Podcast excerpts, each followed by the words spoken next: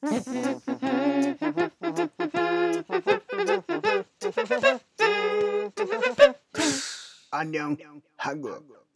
い、皆さんいつも聞いていただいてありがとうございます。さて今回もやってまいりましたアンニョンハング、皆さんからの声をですね DM やレターでいただいておりますので、そちらから今回はご紹介させていただきます。ニックネーム K さん、ポッドキャストで聞いています。内容がとにかく面白いし、自然に韓国語を長時間聞いていられる貴重な番組、わかるところが少しずつ増えていくと楽しいです。最初 TBS がTBS に聞こえていて、気がついた時面白かったですこれからも楽しみにしていますというようなコメントをいただきました。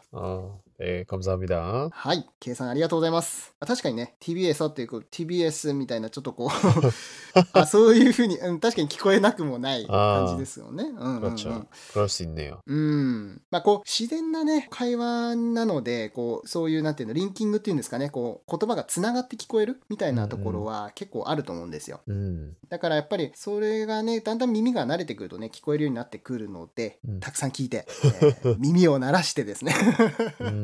わからないところは文字起こしスクリプトがあるんで、文字でね目で確認できるので、そちらもぜひ有効活用してみてください。はい、はい、ということで早速ですね今回のテーマ参りたいと思います。今回のテーマなんですけれども、これまたリスナーさんからですね興味深いテーマをいただきましたので、こちらを読ませていただきます。ニックネーム H さん、佐藤さん、JP さん、こんにちは。毎日必ずラジオを聞かせていただいております。韓国に関して気になることや知りたいことを気軽に聞かせてくださいといつも言ってくださっているので、今回 DM させていただきました。今回お伺いしたいのが韓国の賃料に関してです。私は今お付き合いしている韓国人男性がいます。初めて家にお邪魔させていただいたとき、なんとなくこの広さで家賃いくらなの？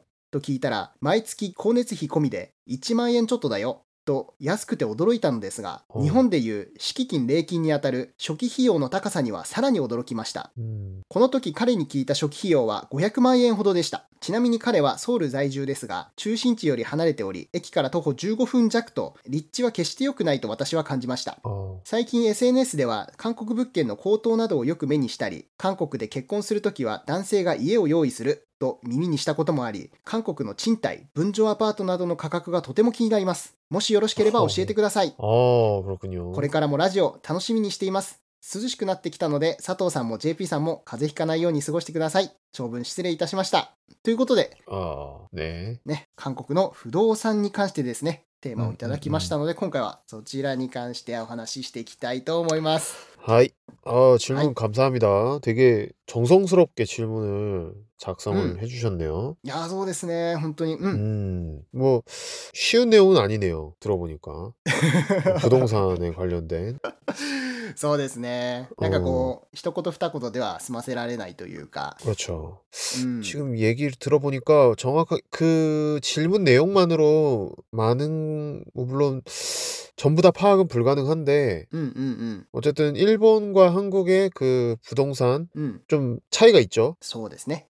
그렇죠. 뭐 가격적인 면뿐만이 아니라 여러 가지 어떤 부동산 거래라던가 제도적인 것들도 그렇고 좀 차이가 있죠. 예전에도 한번 이런 거 다룬 적이 있었는데 그 전세 개념에 대해서. そうですね。以前もちょっと不動産に関してのねお話っていうのはしたんですけれども、今回もねそのざっくりおさらいをするとですね、韓国っていうのは日本と不動産のそのシステムが違うんですよね。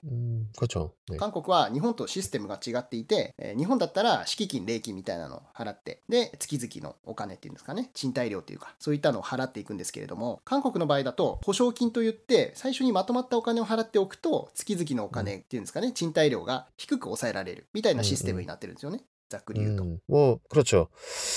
그래서 아까 이제 질문자분께서 말씀해주셨던 남자친구분 집 같은 경우에도 초기 비용이 500만 엔, 뭐 대략 환율 적당히 계산하면 한 5천만 원 정도 되나요? そうですね. 그렇죠. 그 5천만 원이 아마 초기 비용으로 들어갔다는 말씀은 한국에는 레이킹 식기킹이 없기 때문에 집주인한테 주는 레이킹 식기킹은 없어요. 식기킹이라고 해야 되나? 뭐 큰 의미에서 보면. 그렇죠. 그 500만 엔은 그러니까 5천만 원 정도는 아마 초기 비용으로 이제 들어가긴 하는데 나중에 이제 다시 집을 나가게 되면 돌려받을 수 있는 금액이라고 보면 되는 거죠. はいはいはい。そうそう。ここですよね。 보증금 같은 금액이죠. 네. だから最初にまとまってお金を預けるというふうに言いましたけれども、それはその家を出るときに一応そのまんま返してもらえるっていう仕組みなんですよね。 그렇죠. 뭐 보통은 전세의 개념이 그렇고요. 이제 월세가 흔히 이제 일본과 비슷한 시스템. 매달 월 그래서 월세인 거예요. 아, そうですね. 월세だから 月々のお金ですもんね. 그렇죠. 매달 이제 지불을 하는 거죠. 집세를. 그런 게 있고 이제 뭐 반전세 이런 것도 있어요. 반전세는 전세는 그러니까 이제 전세금을 넣고 월세가 아예 없는 거예요. 딱 그 월세가 없고 그 외에 이제 어떤 관리비라던가 아니면 흔히 말하는 코네츠히. 그러니까 어떤 난방비라든지 수도 전기 이런 것만 이제 들어가는 거고 근데 이제 반전세 같은 경우에는 보증금이 큰 월세라고 보시면 되죠. 보증금을 많이 맡기고 월세가 이제 줄어드는 거예요. 반전세. 근데 이제 그런 세부적인 것까지는 결국 그것도 월세니까 그냥 딱 구분해서 월세, 전세, 그다음 매매 이렇게 세 가지만 하시면 한국 부동산은 네. 그래서 월세는 매달 집세를 내는 거, 전세는 큰 보증금을 맡기고 월세를 내지 않는 거. 매매는 뭐 그냥 부동산 사는 거죠. 구입. はいはいはいですね. 매매っていうのはその売買っていうことですよね. 네, 그렇죠. 그래서 이제 그 계약을 할 때마다 이제 부동산 보통 부동산을 통해서 계약을 하고 부동산에 이제 수수료를 지급하는 형태인 거죠.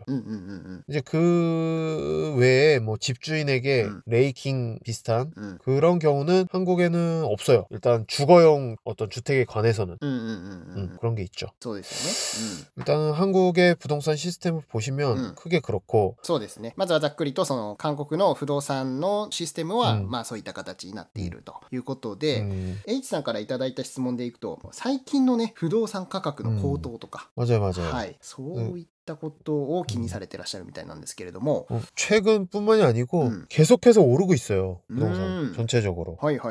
한국 부동산 같은 경우에 전체적으로 예전부터 쭉 오르고 있어요. 느리게 오르건 빠르게 오르건.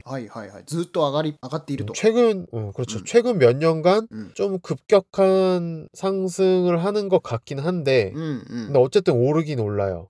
네. 그래서 이게 어찌 보면 굉장히 문제인 거죠. 그래서 결혼할 때 남자가 이제 집을 해온다 뭐 이런 말이 있잖아요. そうですね. 質問の中にもありましたね. 그게 저는 지금은 이제 저도 결혼한 지 좀 됐으니까 제가 결혼할 때도 저는 집을 해가진 않았는데 일본에 왔으니까. そうですよね. 그런데 요즘에는 진짜 그게 힘든 일이 돼버렸어요. 왜냐하면 집값이 너무 비싸요. 아, なるほどね. 특히 서울에서 아까 이제 중심부를 벗어나서 역에서도 15분 정도 걸리는 거리 입지 조건이 그렇게 좋지 않은데도 불구하고 전세로 5천만 원 아마 평수도 그렇게 큰 집은 아닐 거예요. 제가 얘기를 들어보면 なんかどうでしょうね。この広さで家賃いくらなのって聞いてるんで、その広いかどうかっていうのは書いてないんですけど 그렇죠. 뭐 이제 여러 가지 조건일 수도 있어요. 이게 아파트인지 뭐 아니면 원룸인지 뭐 이런 것도 알 수가 없기 때문에 그런 거에 따라서도 또 조건이 많이 달라져요. 오피스텔인지 이런 것도 뭐 아, そうですね。そう。駅からの距離ってだけじゃなくて、その広さだとか、何階に住んでるのかとか。 그렇죠, 그렇죠. いろんな条件によってやっぱ変わってくるので、まあ一概には言えないところではありますね。 근데 이제 서울에서 만약에 5천만 원짜리 전세다 이러면 물론 어느 지역이냐에 따라서 많이 달라지겠지만 일반적인 아파트의 가격으로는 생각할 수가 없죠. 그 정도로 지금 한국의 이제 서울 특히 전세값 그다음에 이제 집값 매매가는 너무 많이 올랐어요. そうですよね。だからさっき言った、전세、월세、매매、ね、すべてどれを取ってももう価格が底上がりしているというか。 그렇죠. ものすごく上がっているので 그래서 예전에 한창 이제 부동산이 어느 정도 오르기 시작할 때 항상 그랬어요. 그 흔히들 아 이제 부동산 진짜 많이 올랐으니까 이젠 떨어질 거다. 지금 집을 사면 손해다. 이런 말들이 있었어요. なるほどね. こんな 上がりっぱなしな はずがないと. いつか 落ちるだろうと 言われていたんですね. 물론 그 말은 맞는 말인데 언젠가는 떨어지겠죠. 근데 그 당시에는 그게 맞는 말은 아니었어요. 계속 올랐어요. 그 이후로. 어쨌든 그래서 어떤 일이 있었냐면 예를 들면 저희 친구들 중에서도 이제 결혼을 하면서 이제 살 집을 마련할 거 아니에요? そうですね. 그럼 이제 각자 이제 경제 사정에 맞게 결국은 집을 구하게 되는데 부동산이 이제 계속 이렇게 오르니까 오르다가 이제 떨어질 것 같은 불안감도 있고 이렇잖아요. 그리고 정부에서는 어떤 정권이 교체가 되거나 대통령이 바뀌거나 이러면 항상 말하는 게 어떤 집값 안정, 부동산 뭐 안정 뭐 이런 걸 막 이제 정책으로 표방하고 그래요. 그러면 또 사람들 기대 심리가 아 부동산 떨어지면 어떡하지 뭐 이런 약간 걱정도 되고. 됐네. 그러면 뭐냐면요 집을 살까 말까 고민이 되는 거예요. 確かに確かに. 人間の心理として 집을 사야 되나 말아야 되나. 물론 이게 월세를 매달 내고 살아야 된다 이러면 돈이 되게 아까울 수 있는데 한국엔 전세라는 제도가 있잖아요. 그러니까 이제 전세금을 그냥 넣고 사는 거죠. 그러면 내가 이 집을 사지 않아도 나중에 이사를 갈 때 다시 돈을 돌려받을 수가 있으니까 집값이 떨어지건 오르건 내 돈은 그대로 유지가 되는 거예요. そうですね. 그렇기 때문에 거기서 고민을 많이 한 사람들은 집을 사지 않고 그냥 전세로 들어갔어요. そうなりますね. 근데 이제 거기서 아 그래서 나는 집을 사야겠다 그래서 집을 산 사람들은 엄청 돈을 벌었죠. 부동산 가격이 올라서. なるほど. しかも전세で入ってくれる人がいると. 그래서 결국은 이제 제 친구들을 보면 전세를 들어가건 집을 사건 자기 자신이 가진 돈 100%로 하는 사람이 없어요. 다 일정 부분은 은행에서 빌려야 돼요. 그렇기 때문에 고민이 되는 거예요. もしくは両親に借りたりとか. 뭐 그렇죠. 이제 부모님의 도움을 받거나 아니면 은행에서 뭐 대출을 받는 거죠. そうですね. 銀行から借りたりとかね. 일본어로 치면 론을 짜는 거죠. そういうことですよね. 네. 아, その前に今も結婚したら 男性が 家を用意するっていうのは 根強く残ってるんですか? 그러니까 이제 이게 집값이랑 관련이 있어요. 이게 어느 정도 집값이 적당했을 때 통용되는 얘기인데 지금 너무 올라버려서 이게 남성이 혼자서 마련할 수 있는 가격이 아니에요. だから普通だから今まあ今ね結婚年齢っていうのはどんどん上がってってるんでまあ男性もね今結婚するの 30歳前後とかねそうなってるとは思うんですけどまあそのぐらいまでに その家を準備できるほどの資金を用意できない人が多い っていうことですよね. 그렇죠. 물론 지역에 따라 분명히 차이가 있기 때문에 지방 같은 경우에는 지방 같은 경우에는 또 집값이 어느 정도 수도권에 비해서는 저렴하잖아요. 그런데 서울에 이제 강남 보통 이제 집값이 비싼 곳 그런 곳을 예로 들면 뭐 요즘 아파트 강남 쪽에는 보통 20억 이러니까 한 30평 정도 되는 거 20-30평 요새는 아파트는 10억이 넘어요 다. そうですねもう本当にいわゆるまあ韓国ね知ってる方であればそのハンガンですよねあの大きな中央を流れる川沿いっていうんですかねあの川沿いっていうのは本当にもう高いですからね 그런데 더 비싸요. 그런 데는 20억으로도 모자라요. 야, 한강 만약에 리버뷰라고 그러죠. 僕見たので 100억っていうところありましたよ. 그렇죠. 그런 곳은 좀 이제 좀 더 프리미엄 어쩌면 진짜 부자들 야, 들어가는 곳이고 그게 아니고 진짜 널리고 널린 아파트 강남에 그냥 이런 게 이렇게 비싸라고 생각할 정도의 그런 아파트가 막 20억 이래요. 막 30억 이러고. 그러니까 이게 말이 안 되는 거죠.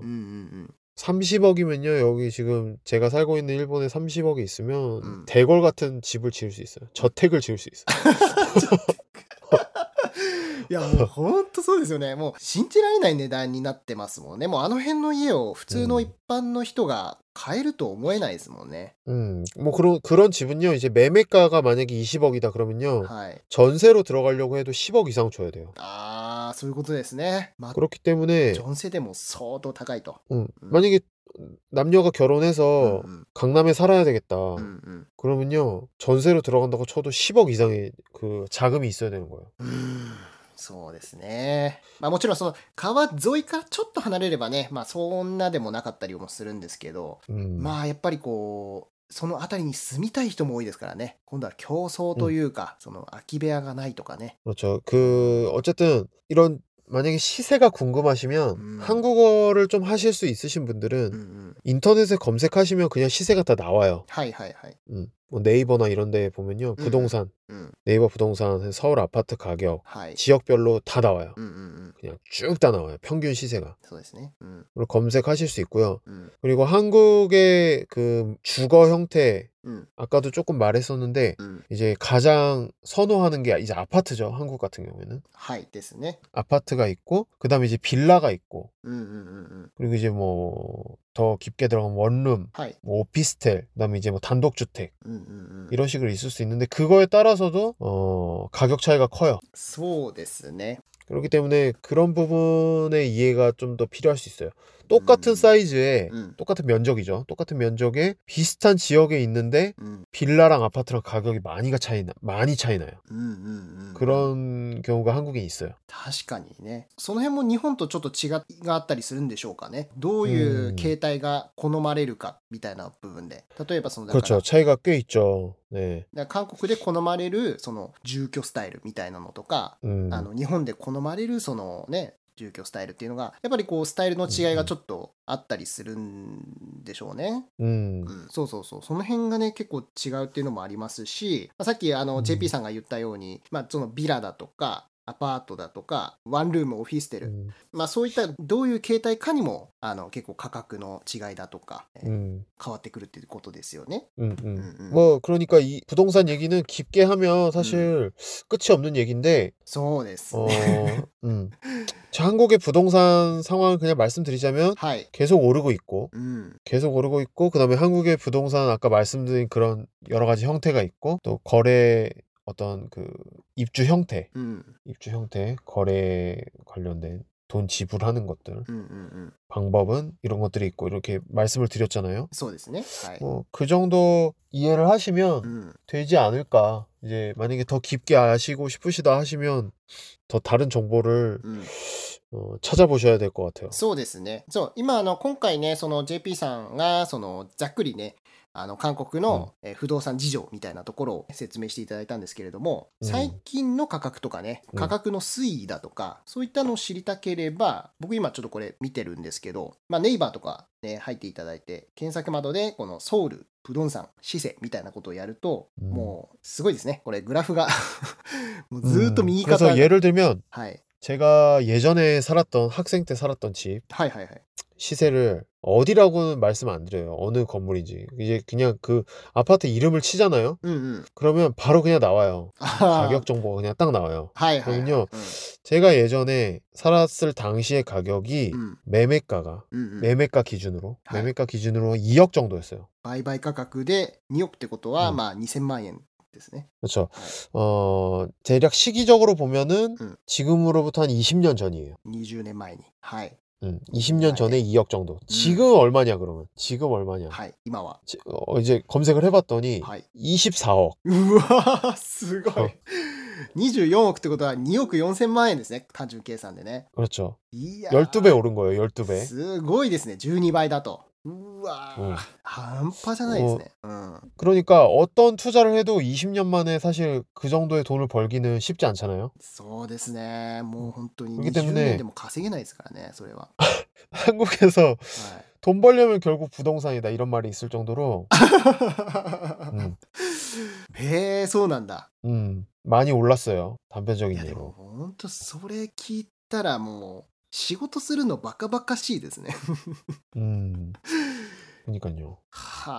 なるほど。いや、こういうね、ちょっと実例みたいなのもおっしゃっていただいたんですけれども、いや、ほんとすごいですね。全然やっぱりね、この昔と今と価格の推移っていうのを見ただけでも恐ろしいね、その違いがあるということで。まあどうでしょうとかね、その 質問いただいた H さんね、こういった話を聞いて、なんとなくその韓国の不動産事情だとか 価格の推移だとか 分かっていただいたんじゃないかと思うんですけれども。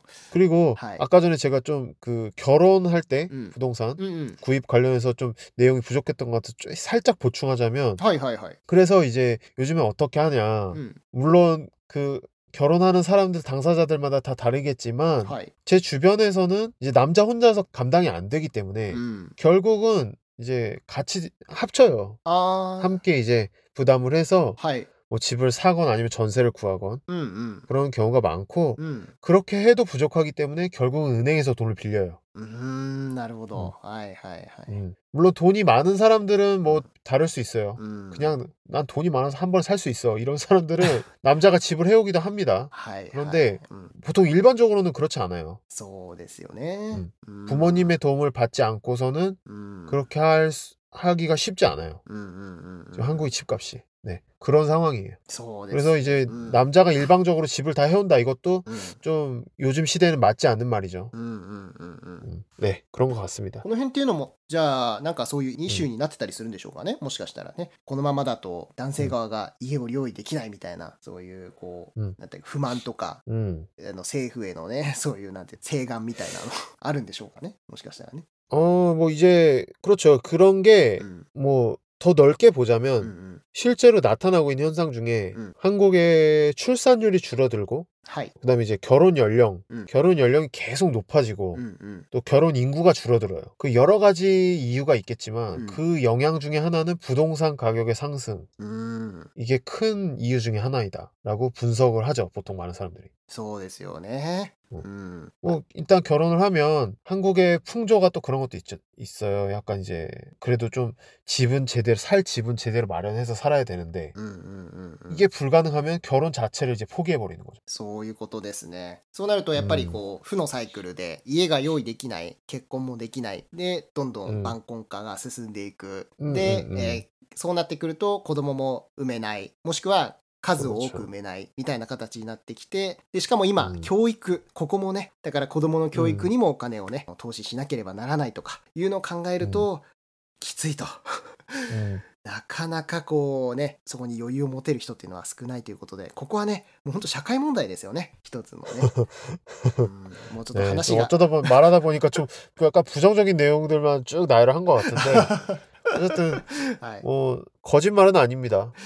그리고 또 이제 물론 개개인이 어떻게 사느냐에 따라서 이런 부분은 얼마든지 바뀔 수는 있어요. 또 지역에 따라서도 차이가 있고. そうですね。はい。今のはまあソウルの話だとかね、まあそういうちょっとこうそういった部分にクローズアップしてあの話したんで、ちょっとこうまあ否定的というかネガティブな話になっちゃったんですけれれども、まあそうなったらそうなったでねまた違う方法を探したりとか人間ね。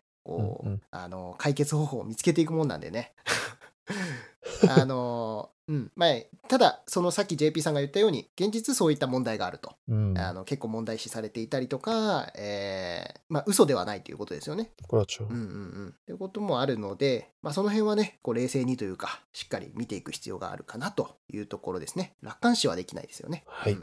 はい、ということで今回いかがでしたでしょうかね。ちょっと長くなってしまったんですけれども、不動産、自動だとか価格の推移だとかね、今の社会問題的なところまで話が発展してしまったんですけれども、ねこういった話もまた一つね頭に入れとくと韓国っていう国がね見てくると思うので、いろんなことを参考にねレバーとかでもそういうふうに検索して自分でも調べてみてください。 はいということで今回は以上になります。それではJPさんありがとうございました。감사합니다。はい、それではまたバイバイ。じゃあねー。